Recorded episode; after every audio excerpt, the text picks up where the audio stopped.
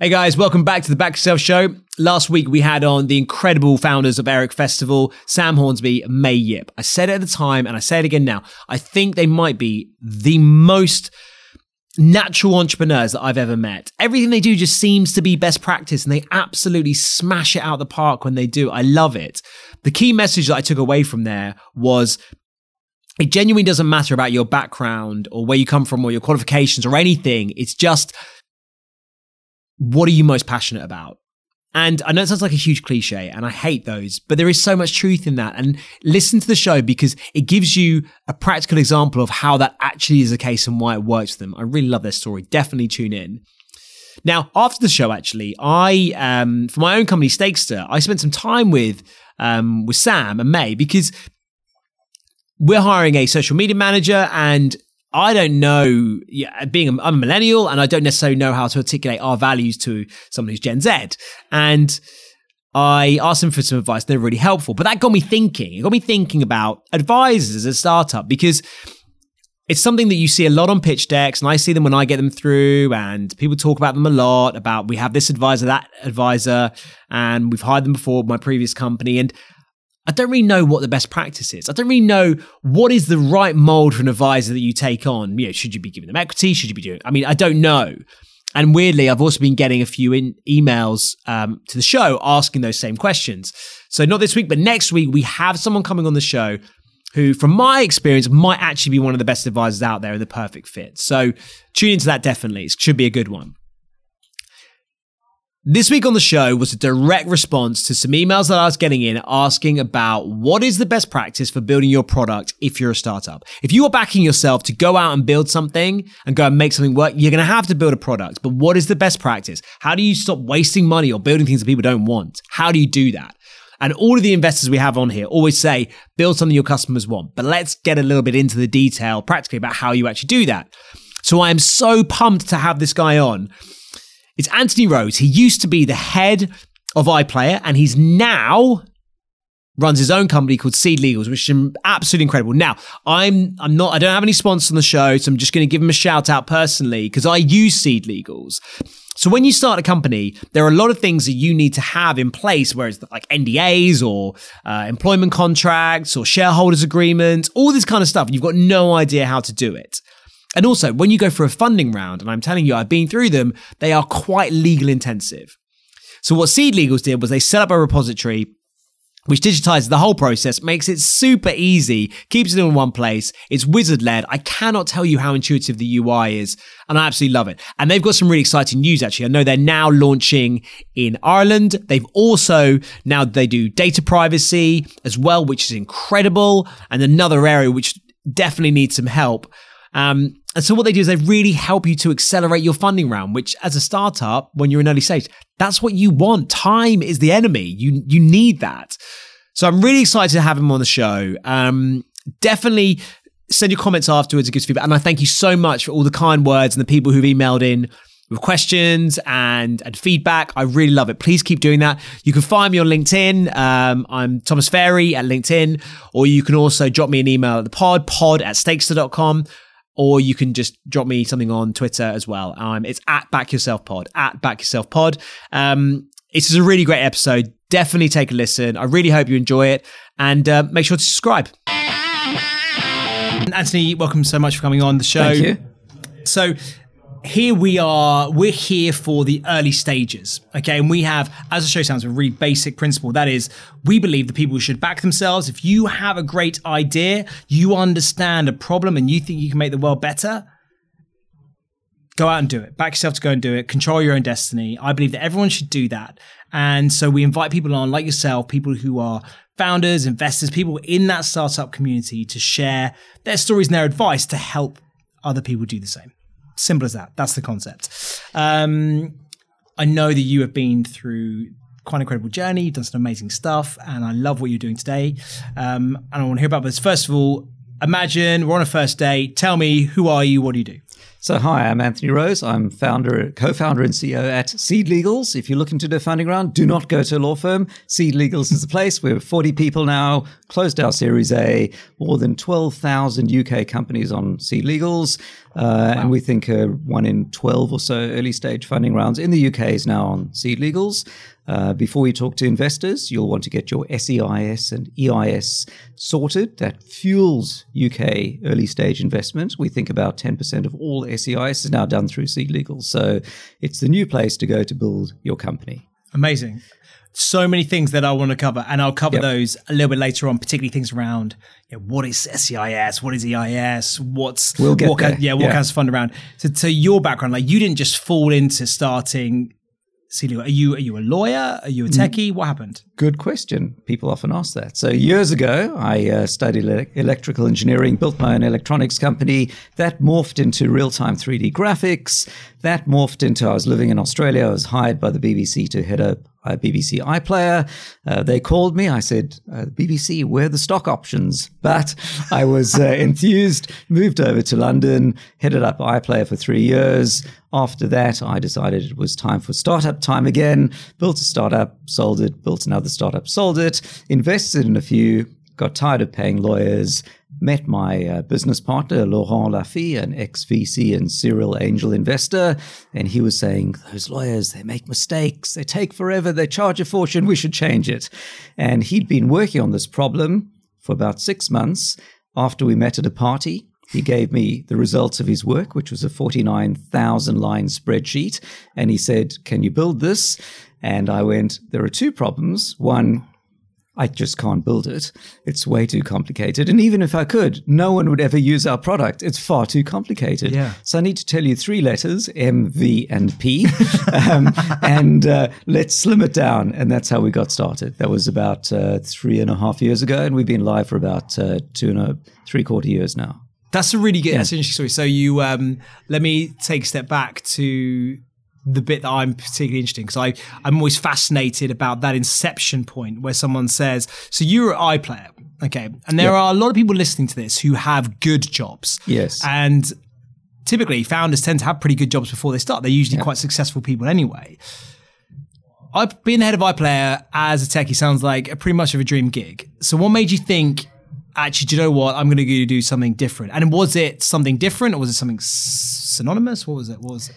Well, my salary made it to page three of the Times, and it was time to move on and do something you, different. You, oh, you got you're one of them, were you? one of well, almost one of them. I, it's a long story, but I was. It hurts, but but and was, no one wants that, right? It, was time to move on and do my own thing, sure. and uh, you know, it was nice. Also, I think with iPlayer, we delivered success, and sometimes you look to do something else. I think uh, one of the interesting things, uh, which I think keys actually to when I see startups and when I see founders, you have a mission to do something. Yeah. And uh, as a slight deviation from where we've been talking about, when I hear founders, so of course my own journey has been very helpful in helping me be more experienced. But I think what's even more helpful is I talk to many founders every day. So thanks to Seed Legals, there are lots of people. We talk to them personally, and you can then try and see from the person's uh, mannerisms, their enthusiasm, um, and the thing they're looking to achieve, you can try and guess yourself how successful or not it might be. And I think things that I see as uh, indications of success is when someone has an idea that will have a real utility use case, as opposed to an idea that would change the world for the better. So let me explain. Please do. So um, sometimes a founder will come along and say, I've got, you know, wouldn't it be great if people didn't throw away as much food or something like that? And we all agree that the world will be better for it. But the problem is, who's going to buy that? How do you convince people? As opposed to, I've found a way that helps you save money, do X, mm. and I will build it. So, in your mind, uh, you've got a vision, and the vision is usually something that's you know for good or for change. Um, but just persuading people to change behavior is non trivial. They were happy with their previous way, or maybe they were unhappy with the previous way. What will they do tomorrow to change their behavior. And the problem I see is that people perceive the difficulty with a new venture is building the proposition. But actually, thanks to web services and AWS and things like that, building it is actually the easy part. Having people want to use it is the difficult part. Mm. And the real problem you have as a founder is that uh, it starts as a hobby. You have this idea. We'll pick, let's say, an amazing new bicycle lock that uh, Wi-Fi enabled, of course, GPS naturally will find your bike if it's lost. There's anywhere. not enough smart locks. exactly, it will find your bike if it's lost anywhere in London. And your bike's been stolen a couple of times because all founders, you know, start with some personal uh, to solve, and you're now obsessed that everyone's going to want this lock. And so you think the difficulty is going to be building it. But in fact, cut to reality is you raise some money from friends and family and angels, which is now super easy to do. You build it, and now you discover the real problem is people aren't buying it. And how do you solve that problem? And this is the worst problem to have because if you discover very early on you can't build it or you do some user testing and no one wants it, you fail fast and just have another idea. If you haven't spent any money on it, you can have an idea while you're jogging and give up on it. You can spend a bit of money and give up on it. But the problem is, as the founder, you've inspired people to leave their day jobs. Come with me on this mission. Isn't this an awesome thing? Yes, no one's got it yet, but you know, we're going to change it. It's going to disrupt the space. And now you persuade people to leave their day jobs. You persuade investors to invest. You've raised a few hundred thousand pounds. Um, and now you've built it, but there's no traction. And this is really worrying because you just, you're stuck in a place where you don't know what the answer is to that problem. You've built something, you think you've delivered the dream, but somehow, you know, sales aren't up month on month, or people just aren't using it, or there's no viral play. And now you see yourself going to run out of money. And now you have to persuade investors to invest further, or you need to fold the business, or you need to work with a team to change something, but you don't know what to change. You've got all these variables. Is it another product feature you need to add? Do you need to find a new audience? Are you marketing the wrong way? Do you have to spend more on marketing? If only more people knew about it, sales would suddenly or usage would suddenly take off. And the problem is, I think uh, many founders are technical. And with technical problems, there is a path, sometimes a difficult one, to a solution. But I know I have to build this and this and this. But when you don't have product market fit, as it's called, mm. and people aren't using your products, it the the really frustrating thing is you don't know what to do to fix that problem. You know, uh, do I need to market more? You know, is is it a technical thing? Is it a pricing thing? Which variables can you change? Mm. And of course, you can change things. We all know about move fast, break things, be agile. But if you've only got a certain amount of runway before you run out of money, you can only make so many changes before you hit the end. Yeah. So what do you do? And that's and and so if you find yourself in that position, then the question, and to come back to maybe something we didn't quite cover, but I think we should cover, is um, how do you avoid that uh, bad place to be upfront? And the way to avoid it is to try and do user testing and validation before you build anything. So how do you do that? I mean, so look, I there are people listening to absolutely get that. I think, and I I firmly believe there is a real problem in um, certainly in the startup space where there are, and people might want to kick me in the face for this, but go for it. That there are too many technical founders on right. their own. There's too many people who think, and I've been there. I've been pitched to as an independent investor. People say, Tom, the tech will sell itself. It's like this is going to change the way X happens, or and I and I just don't believe it. People should be focusing. I I believe. I don't know how you feel, and tell me if I'm wrong here. It should be 50-50. 50% product, 50% traction. That's where you spend your time and your money because if you aren't getting traction, you haven't got the right product. It's a it's a massive issue. Right. But how do you how do you what's the best practice there? You see so many companies, you said, coming sure. through Seed Legal. It's like so many. And how do how do companies, people listening, how do they or the, the techie founders, or you get sales founders as well who just Sure. push it really hard and market it, but they're selling something that ultimately isn't going to work Right. and it's going to break. They get a Sure. bad reputation. What what is best practice? How do I get? You said there about getting some evidence or market testing really early on. Like, Okay, sure. So it sounds easy, but of course, realistically, um, what you'd like to have is show something to somebody before you've built it and then see if they want it. That saves you all the trouble of building it. Um, I love that. b- before. So the question, I mean, it's non-trivial because you know you you uh, if you haven't built it, how do you get a proper answer from somebody? So, uh, firstly, I don't know the answer, beyond that, there are a few things that you might use. So, one of them is, I think, the commonly called "fake it till you make it." So often uh, I'll see a company, for example, hiring AI scientists. They're expensive. You need many of them. It's going to cost a fortune. They're going to do all this AI. But actually, you can fake it till you make it. So imagine you just put up a website and the AI is going to fi- do something amazing. Before you've got the AI, just get three people, get some interns to do it. It's not going to scale, but you can see if no one's buying it with, you know, a few people for almost no money manually doing it, don't go the next step. So with Seed Legals, my fake it till you make it moment was we had to build this super sophisticated document automation platform. We ask you all your deal terms, and the system, over more than a thousand conditionals, builds your Shareholders agreement, term sheet, articles, and more. This is a lot of work. How did I know that people would actually want this? Maybe I would build all this stuff, and then everyone would say, No, my lawyer insists on doing this. I just can't use you. So, my, of course, I couldn't give people MVP legal documents. You couldn't have like a beta version of a legal document. That wasn't going to work. So what I did is we created the front end website, which looked like the final products, but actually was our team and our internal chief legal officer mostly hand drafting things till we figured out what people really wanted. So our discussion was you know, customers happy. We've done the deal. This is insane. It's killing us. We can't sleep. we don't want more customers. Dude, tech team, we need to build this now because we found a real need. yeah. So, thing one is fake it till you make it. So, see Yeah. what you can do manually before you build lots of tech.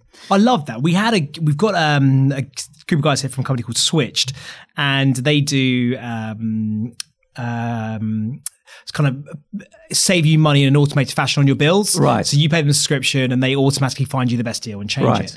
And when they first started out to get there, and I, it's exactly what you're saying. That's why I completely agree. They they gave, put up a mailing list on their website, sign up, and then they were like, "We've got software." Actually, no, the co-founders are manually doing Right. it to test if it works, rather than spending two hundred grand building this amazing product. We're like, well, let's see if it works, and it's like, oh, actually, people don't like that. Right. Lucky, it's much easier for me to change it on my own spreadsheet than it is for me to go and get my dev team in Belarus to go and fix this for me. That's right. Do you know what I mean? That's, I absolutely buy into that. So the advice there, I think, to our people listening is do it yourself to begin with. Test it, test it, test it. Yes, I think the other thing is people perceive building it is success. But actually, what I've discovered is building stuff is the failure to not have to build stuff. Stuff that you don't want to tell your tech team, but what wouldn't it be all this effort and money you're putting in to build things? What if you could get the result with building less? So once upon a time you had to write all the code yourself. Now there's open source, so you try to use open source. You'd have to have physical servers. Now you outsource that.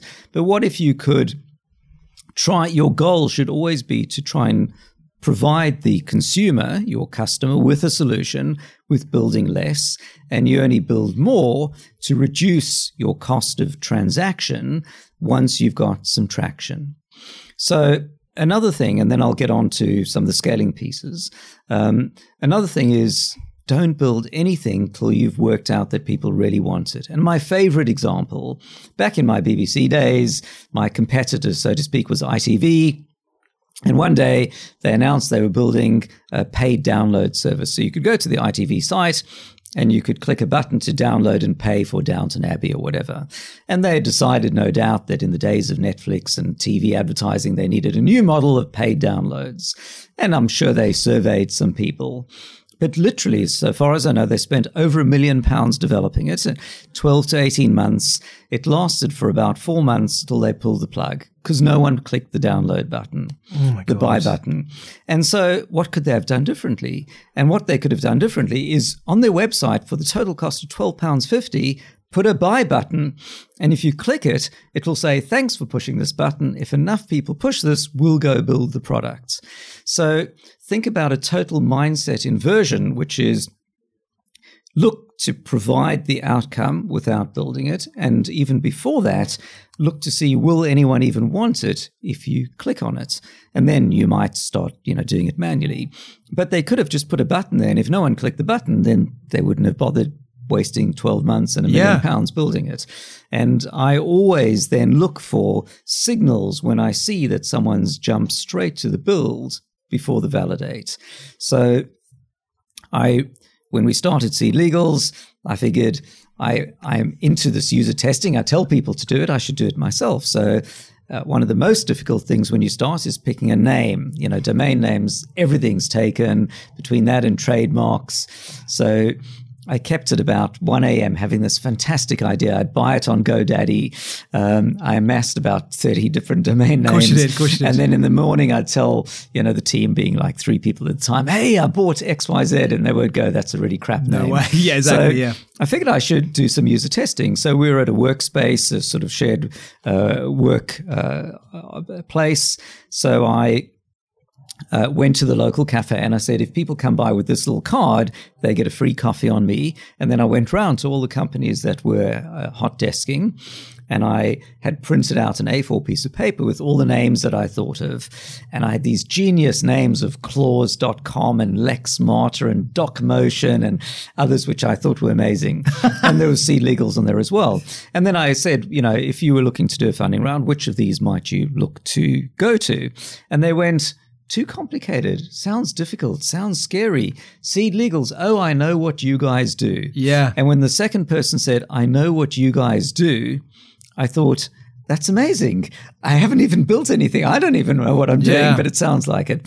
So, of course, you get a particular result by asking a particular audience, which is super important. So, because I asked early stage companies, super early stage, you know, I got a name of Seed Legals. Had I asked, you know, in the city, they would probably not have said Seed Legals. They'd have called it something else. But but it is what it is. Yeah. Um, so picking, which is the next thing, which is pick the right audience to ask. And there's a wonderful book called The Mom Test. It's like 10 pounds on Amazon. The whole thing takes like two hours to read. And it's called The Mom Test because the idea is before you build something, you need to go out and ask people. And the problem is you ask your mother and you say, Hey mom, I've got amazing, you know, Wi-Fi enabled GPS bicycle lock with tracking and an app. And your mother knows nothing about this, but she thinks my son is such a clever boy. Of course it's a good idea.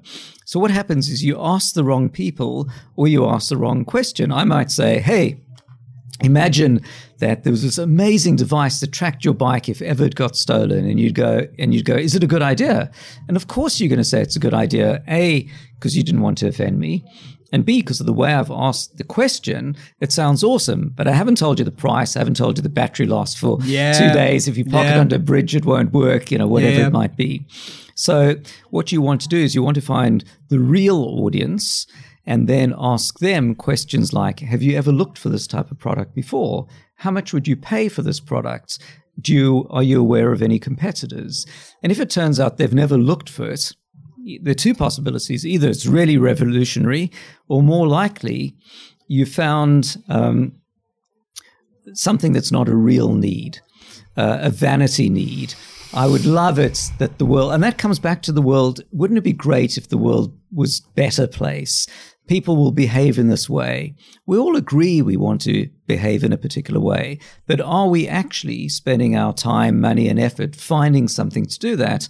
And the answer is it's quite rare. Yeah. Whereas if you find something where there's a pain point that a, a person has, um, and ideally the pain point is they can't go past go without doing something, as opposed to persuading them to change electrical provider or electricity provider. Mm-hmm. Every month you're you're annoyed, but will you ever change? No. Yeah. So, for example, the funding round, you just don't do a funding round until you've got legals.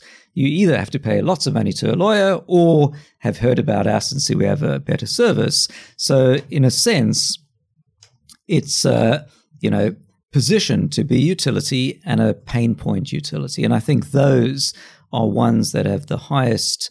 Uh, you know, potential traction and growth. That's a really interesting point you make there. I think so. That actually leads me quite nicely onto my next question. You, how many people do you deal with a year on Seed Legals? Oh, um, well, we've got about 12,000 companies. Right. Um, we have at least 100 customer uh, interactions personally ourselves with the team per day. So thousands so you're, You're, yeah. you're more in touch with startups than any fund or accelerator could ever be. You have to, and, and, look, I'm yes. a customer. I know I yeah. spoke to your guy on day one when we yep. set up, he asked me a lot of questions about my business. He made me feel very special, good customer service, high five. But you must, for that, that, that, you must create a really sort of encyclopedic knowledge of startups about what works and doesn't.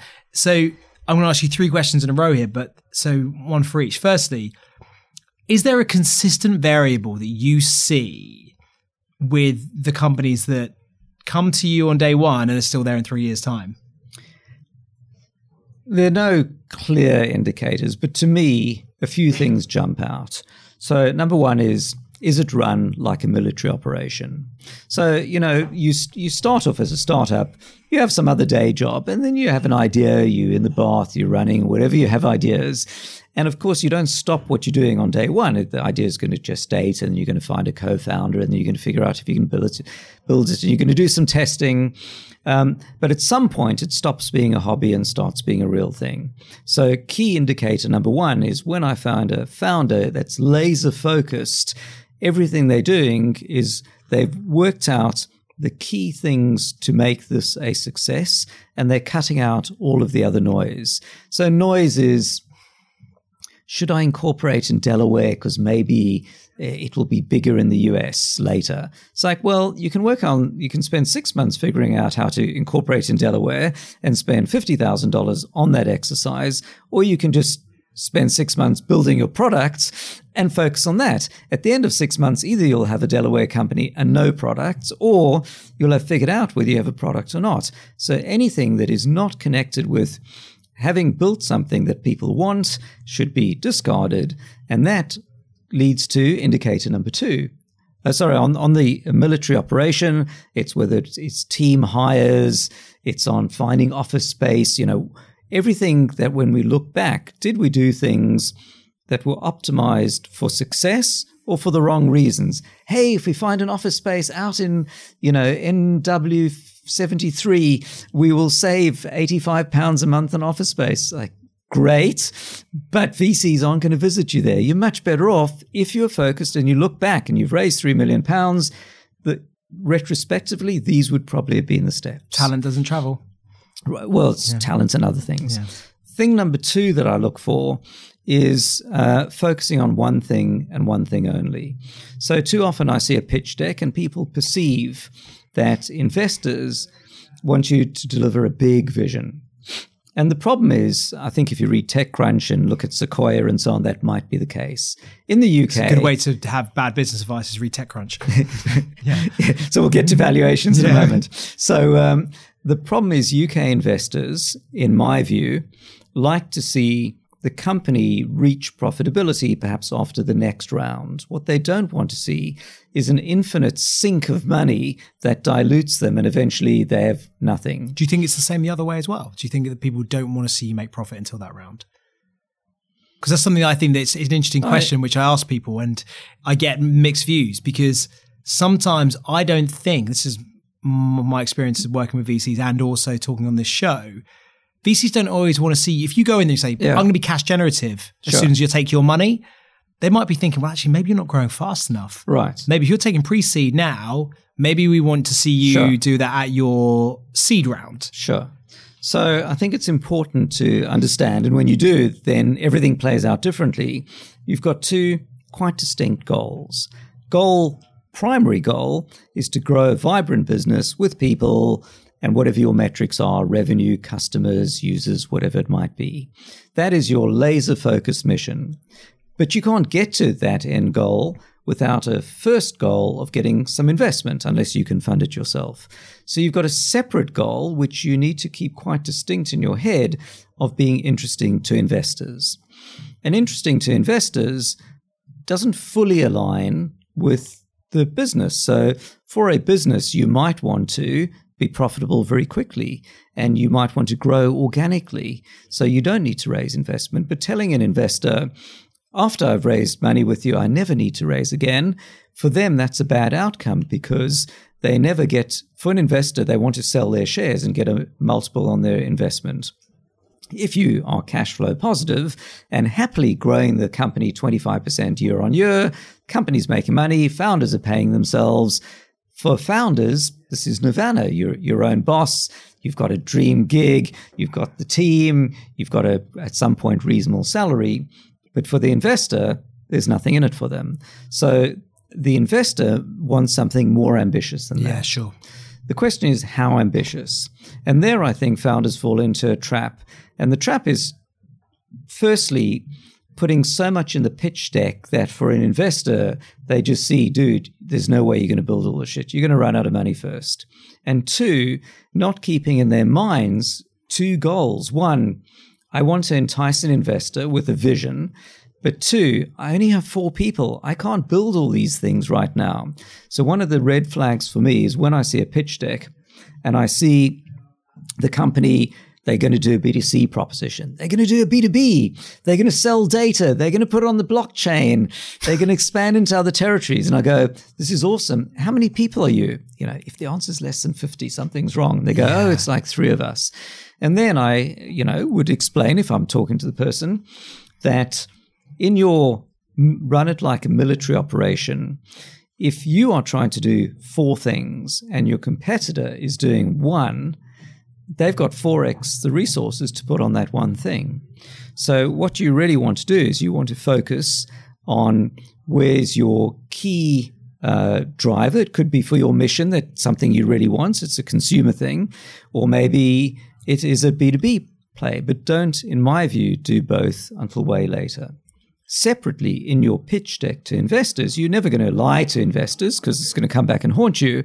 But what you're going to do is clearly show the growth, which is thing one, I'm going to deliver X. And now that's not it because that's nice but boring. And thing two, I'm going to have a B2B proposition and then it's going to be on the blockchain. And then I'm going to launch it in wherever. Yeah, sure. But you're going to show the investor clearly you're going to deliver on the first and it's going to help fuel the next. And you're not just going to spend more and more money building unvalidated things until you've validated the first part. And I think keeping these dual things in your head is important, which also can be read as "Don't drink your own Kool Aid." Yeah, I love that. Yeah. So advice one, so well, the advice that I love, I think that's actually it's definitely a poster quote from you. I like that.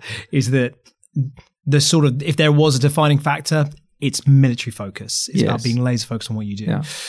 In the current climate, marketing is hard. But do you know what isn't hard? Making sure you never miss an episode of your favourite podcast. So tap the follow button on your podcast and you'll never miss out on the latest episodes of Unicorny or Marketing Difference. You can even go back and listen to our back catalogue of amazing episodes. If you do that, please leave us a review. It would mean so much. That's the first question. What do you and so does that fit into my second question is what do you see as a common pitfall? Is that people who are not focused, people who just don't I don't know, focus on that single goal. They try to push themselves too broad. I think that's the case. The problem is, in hindsight, once you've created a few startups, it becomes much easier to see which were the wrong things to do. So, a goal of a podcast like this, and what I like to do when I personally talk to people, is to go, which things, you know, have we learned, or I learned personally, yeah. that had you had I not done those, I would have gotten to, you know, success much faster or not done these stupid things or, you know, wasted months on that. And uh, I think it's very much about, you know, doing one thing. Um, figuring out what success is, because often you don't really know. So, hey, I'm going to build this amazing bicycle lock. How many do you want to sell? I, I dude, I, I mean, I don't know. Or I'm going to make the social network. How many, what would be success? So if you can think about that, that that's helpful. So yes, somebody, whatever the goal is, focus on. So I think there's another important thing, which is from uh, my observation, there are three roles that you have to fill to have a successful venture. They might map to two or even one person exceptionally, but the roles are one, there's a domain expert. So this might be the doctor who's you know got some dialysis solution or something like that. So they've got the problem, they've got a solution, they're the one with the vision. Separately, there's the person who's going to deliver it. And this could be the product or tech person, and that usually maps to the CTO role. Without this person, you're going to continue to have a vision and never ship anything. And the third one is the Mr. or Ms. Money. Somebody's going to help fund it. And that corresponds to, you know, the COO, CFO kind of role later. And now, if you see that that's the case, I think you need, firstly, all three of these roles. Um, without a vision, you know, so so when I look at a, a, founder or a founding team, I will mentally try to map which of these roles they cover. Sometimes you'll find two tech founders. They clearly you're doubling up on the tech thing, but they're not. They're optimizing on tech, not what people want, or they're so techy, which is amazing, but no one's going to fund them because they just can't get a decent slide deck together. Or you get different role, the ex Goldman Sachs trader who's made some money and now wants to be a founder, and that they are super good on investment, but boy, do they have no idea about tech. They're going to spend huge amounts of money building things three times and each one throwing it away and starting again because they, they just can't communicate the language. Yeah. So now when I see founders, I look at of the founding team, which of these roles do they map to? And sometimes it's a single founder, and if they cover all of them, that's great. But if not, I think as a founder, you should look within mm. and you should try and find people to complement you.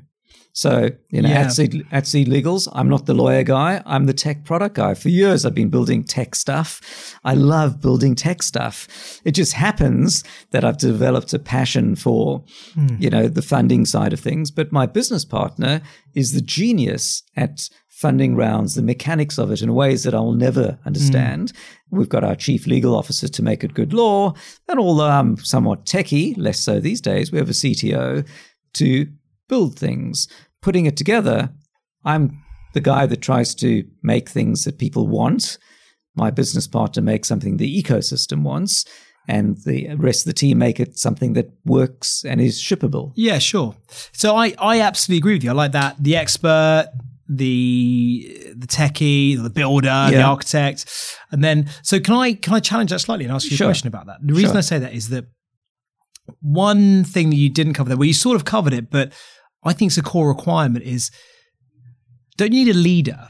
That can be one of them, but you need someone who's going to inspire and other people to come and join you on that journey. You need someone who's going to excite the investors right. and excite the team. Is that something where, so if you take, um, I mean, look, Steve Jobs was that guy. Right. Right. Do you know what I mean? Elon Musk is that sure. guy. They, they are also experts in their own area, but someone has to fill that role. And I, I firmly believe that if you don't have someone in that fan team who doesn't have the charisma like yourself, you are incredibly charismatic and articulate natural CEO. You see that through and through, but you're also a product guy, right? So, did you not think that that's an essential part of it as well? As well as those other functional, you, are absolutely right. It's essential. I actually I didn't think about it as a role. I, I think you know all of the founders could do that, or maybe one of them does sure. more.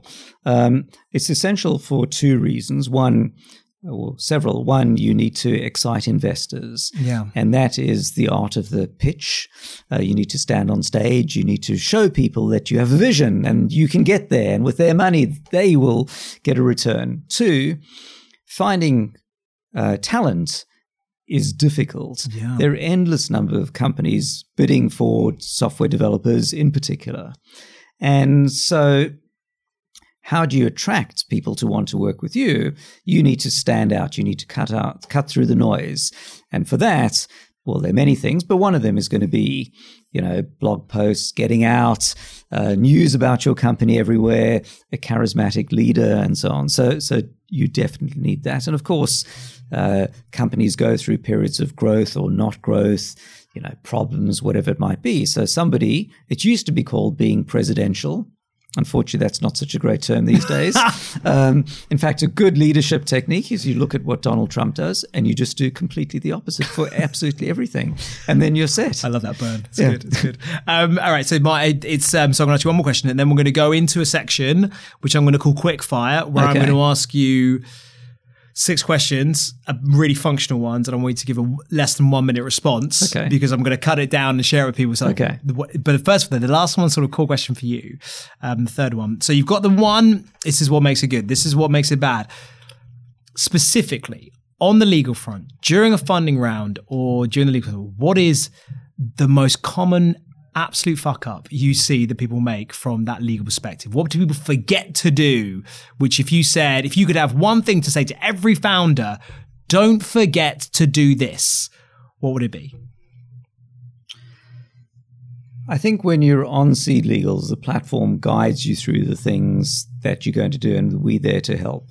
So I think the biggest gotchas are probably not related to the legals, but related to your valuation, the way you approach investors, the not chasing investors. So the idea is on SeedLegals, you know, we've got data we can show you. I mean, one of the key things I've learned, which was a slight surprise, is every startup and every idea is different. But it turns out in the UK, funding rounds are remarkably self-similar. There are basically four patterns. One is a bootstrap round raising £50,000 from friends and family and people you know, yep. giving them SEIS and EIS tax deductions. Just done one. Thing yep. two, pattern two is your standard SEIS round, raising 150,000 or 200,000 pounds. Angel investors, maybe a dozen investors, 10,000 pounds each kind of thing, maybe a bit more. Pattern three is raising five to seven hundred thousand pounds as a seed round with a combination of an early stage fund and angel investors. And then the last pattern is Series A, raising a million or two million pounds from largely funds. And once you see that, um, actually, one of my goals, I thought my goal was just to provide the legals more efficiently than it had been done in the past. But what I've realized is you know, it's a market, there are investors and their founders. And maximum efficiency is if you help both parties understand what is the norm. And so, thanks to the volume, I've now got data to show people statistically where you should end up. Because normally, what would happen is you'd go to your lawyer, your lawyer would swing the pendulum insanely in your favor. They would send it to the other lawyer. The other lawyer would swing it insanely back in the other part. Mm. You'd oscillate many times, yeah. paying thousands of pounds or hundreds of pounds per hour. And eventually, the pendulum statistically is going to settle in the same place. So if I give both parties data and go to guys, you're probably going to end up here. Here's data that shows that you can, between you, you've got full transparency and you can see where you are. But chances are on a 150K th- uh, round, there's only a 20% chance your investor will have an investor director position. So if they ask for it, you can now tell them, look, you probably, it's not really needed here. We're better off not giving it to you now rather than having an emotional experience. So um, I, I, completely forget where we were, but the, the yes. So the idea is the platform will guide people pretty much to do the right thing. Yep. I think where the wrong things come in I think one of the, the biggest mind the gap moments is people, investors express an interest, and then there's a gap between that and closing the round.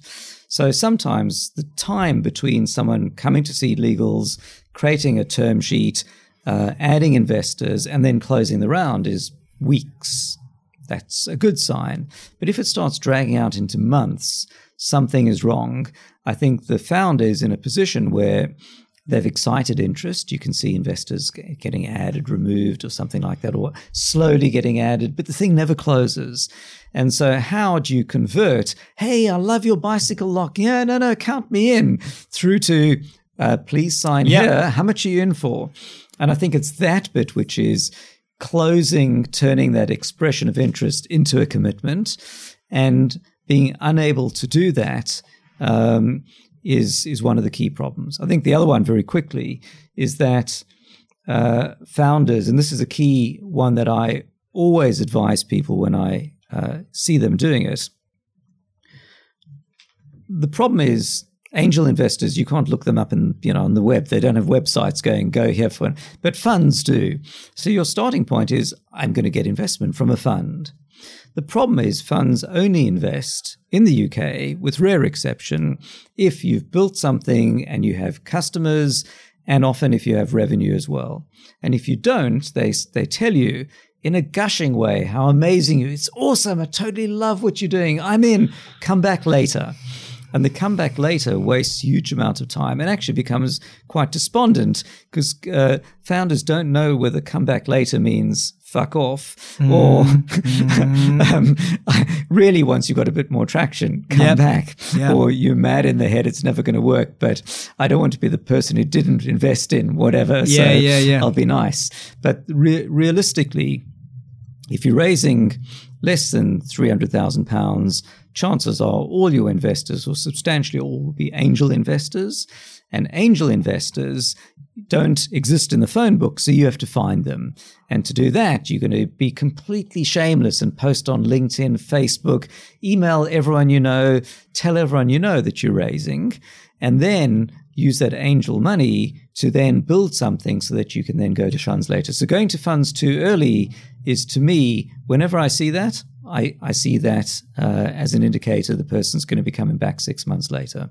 And the, yep. the very last one, very quickly, is raising a too high a valuation initially. So people read TechCrunch and we come to valuations and they go, amazing, like 10 million.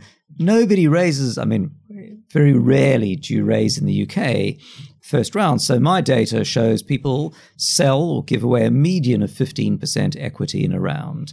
So if you're raising 150k, chances are your pre-money valuation will be 850,000 pounds. But being facetious, what I see is things fall into bands of valuation. So a couple of founders got together, have an idea and a PowerPoint, valuation's 300,000. You've built some prototype, okay, the valuation's 500k. You've got some people using it, 700k. It's live and you've got a decent number of users, a million pounds. You've got revenue, even 5k a month revenue, 2 million pounds. And north of 2 million pounds, it's generally a multiple of your annual revenue. You might take 10x annual revenue as uh, valuation. So when I see people coming along and going, no, I'm going to investors at a 4 mil valuation, I go, amazing. What have you built? And they go, no, well, we're working on it. You know, we haven't got to say they'll be back um, because the astute investor who sees many startups sees them fitting in these bands. And if you go to an investor that most times they're seeing companies at a two mil valuation, having launched, having built something for a year, got a modest amount of revenue. It's just the beginning, but they've validated it and you come along and you're not there, they're going to say, come back later. So, matching your valuation with your investor profile, angel investors, and not going and seeking funds until you've built something other than incubators and so on uh, are the key things that I would see on the investment front. It's really interesting. I appreciate that. Um, and I'll be faster. Aha, right. Okay. So, I'm going to ask you a few questions. Um, this is basic questions about the functional side of doing a round and the legal side. So just for the people here who are listening who literally have no idea what they're doing. Right. First of all, what is SEIS? You mentioned it a few times, and why do I need it? SEIS is an amazing thing offered in the UK by HMRC that says if you're an angel investor, you're investing personally, you can write off 50% of your uh, investment in this year or backdate to the previous tax year. Um, so if you invest £50,000 in a company, you can deduct £25,000 from your income tax. Even better, if you keep the shares for three years, then you can, when if you sell them, you pay no capital gains tax. And if the company goes bang, you can also write off your investment, which you can't. So for an angel investor, their risk turns out to be some like 13 pence in the pound or something, wow. which is amazing because, and that now fuels the UK startup economy. After the company has raised more than £150,000 in SEIS, they can then raise £10 million in EIS, which gives a 30%. Not quite as good, but still pretty good. Pretty amazing, though. Pretty amazing. So if you want to be investable, you want to be able to offer SEIS or EIS, and you want to get your advance assurance, which you can do on SeedLegals. And this means you can tell investors, I've I can assure you that you will get it. HMRC have given me this letter. And that's often the difference between I'm in and come back later. Yeah, I love that. Thank you. And sounds absolutely amazing and essential. Um, how long does the typical funding round take at that early stage, that pre seed? It's a fascinating question. So, the the legal bit of it actually turns out to be by far the shortest bit. Um, the the longest bit is finding investors. So you might put as a funnel, you know, I need to have a, a pitch deck that is getting traction. Then I need to find sufficiently many investors, and then I need to round them up and send them a term sheet, and then I need to close. The, the mileage varies widely, but I think you should assume three to four months all up would be reasonable. Some people take longer and some people insanely shorter. My record is, I think, 23 hours from someone coming to SeedLegals at midnight on a Saturday night to investors signing 100K Get them investment. on the show. I want to hear. exactly. Um, but, but you might, I think, assuming three to four months would be a good starting point. Okay. What's the best way to raise functionally as in, like, what contract should I be doing on? Should I be issuing shares? Do I use Seedfast and ASA? Okay. So that's one of the things I love about SeedLegals, which is I thought I had one problem to solve. And having solved it, I realized there's actually a meta different problem to solve. So my initial goal was to help people do funding rounds. A funding round is you line up lots of investors who are going to leave on the bus to go on holiday together. So the bus only can leave when they're all lined up and the bus is full. So I'm going to raise 200K. I need to find 10 investors at 10, 15K each or whatever. I create a term sheet. They all sign the term sheet. They sign a shareholders agreement. We update the articles. The bus goes. Job done. Repeat in 12 to 18 months. But why do you have to do that in the first place? Because the reality is you never have 12 investors together. You find one person who goes, Hey, I love what you're doing. Can I invest 10K at a party? And you have to go, come back in April, wouldn't it be great if you go, wait, I can take your money now? So there was something called an advanced subscription agreement. We didn't invent it, but we productized it and we called it a Seedfast. And a Seedfast means an investor can give you money now individually, which will convert into shares when you do your next funding round at a valuation to be determined later. So for the company, you can get money now to build stuff to increase the valuation to give away less equity. And for that investor, you're going to offer them a 10 or 15 or 20% discount to entice them. And if things don't go well and you'd never do a funding round, it still converts anyway. And it's SEIS compliant. And that sounds like the absolute dream. And that together with our rolling close round, has changed everything. So if you go to the SeedLegals website and resources deal data, there's an article on agile fundraising. And I'm enormously proud that not only have we sort of helped companies raise the way we thought, but if you look at the graph between 2018 and 2019, companies on the platform have completely changed the way they raise investment.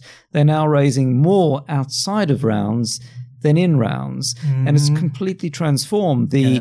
every 12 to 18 months, it's go big or go bust into I need some money. I've got an interested investor. What do I do?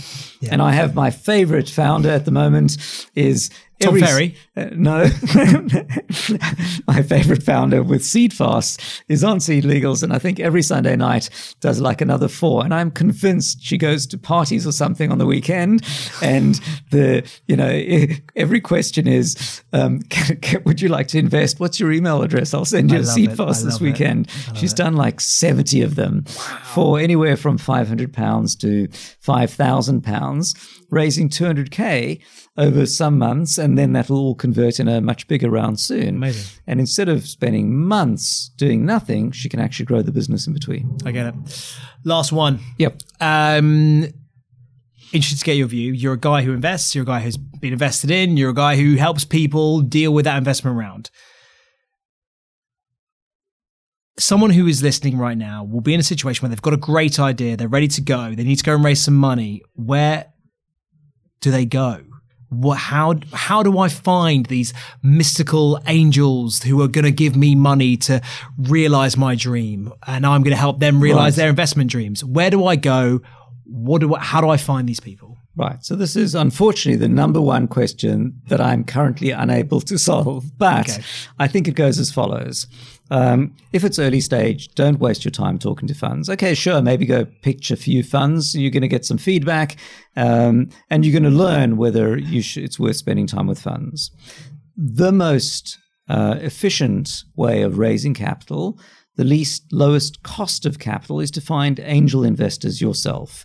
So you want to find people yourself, which means you're not paying anyone else to do it. Angel investors are looking for their SEIS, and one of the key uh, benefits for a founder is it means the investors have to get ordinary shares. They can't get preference shares. They can't get anti dilution. They can't ask for a return of money later and all sorts of things that are really non founder friendly. So, your goal is to find angel investors yourself. And to do that, you want to make as much noise as possible. You want to be posting, you want to be telling people, you want to be getting out and meeting, you want to be at pitch events and so on. Now, some founders are well connected and that works, sometimes not. And if that doesn't work, then of course you need help. So, what can you do as an alternative? Well, the first thing is a crowd round. So, a crowd round means one of the crowd platforms will help you find investors. You still generally need to find a third or sometimes even a half of all the mm-hmm. investment up front. So, people often regard it as a marketing exercise. But I think in deciding whether crowd platforms are good for you, um, one of the things that someone who's a data analyst who's looked at this has told me is one of the signals that indicates a successful crowdfunding campaign is how socially connected the founders are. So if you're someone who sits at home and does algorithms and never talks to anyone else, you're probably not the right guy or girl to be doing a crowd round. On the other hand, if you've got some party proposition and you've got a huge network, that's the kind of thing that, you know, so if you know how to work a crowd, crowdfunding may be for you. The next alternative might be to use uh, someone like Angel Investment Network Amazing. or Angel's Yeah, Den or something like that, who will then help you find. Of course, there's a cost of capital, there's some fee associated with it. So if you can avoid that by finding people yourself, that's great. But of course, that only works if you can. Otherwise, that would be your next step. And on SeedLegals, in our resource section, there's a whole set of uh, uh, lists of investors and how to create a great pitch deck. So you'll find lots of free resource on the Seed Legal site. And I don't want to plug for you, but you do some cool webinars as well. Oh, thank you. No worries. All right, look, Anthony, it's been amazing having you on here, and I there there was some stuff in there that particularly your bit around building out the product and the strategy for doing that that really resonated and I think there's some really selling advice there and obviously the stuff around the legals is great. I love the product. I love what you're doing and thank you so much for coming on. Thank you so much for having me.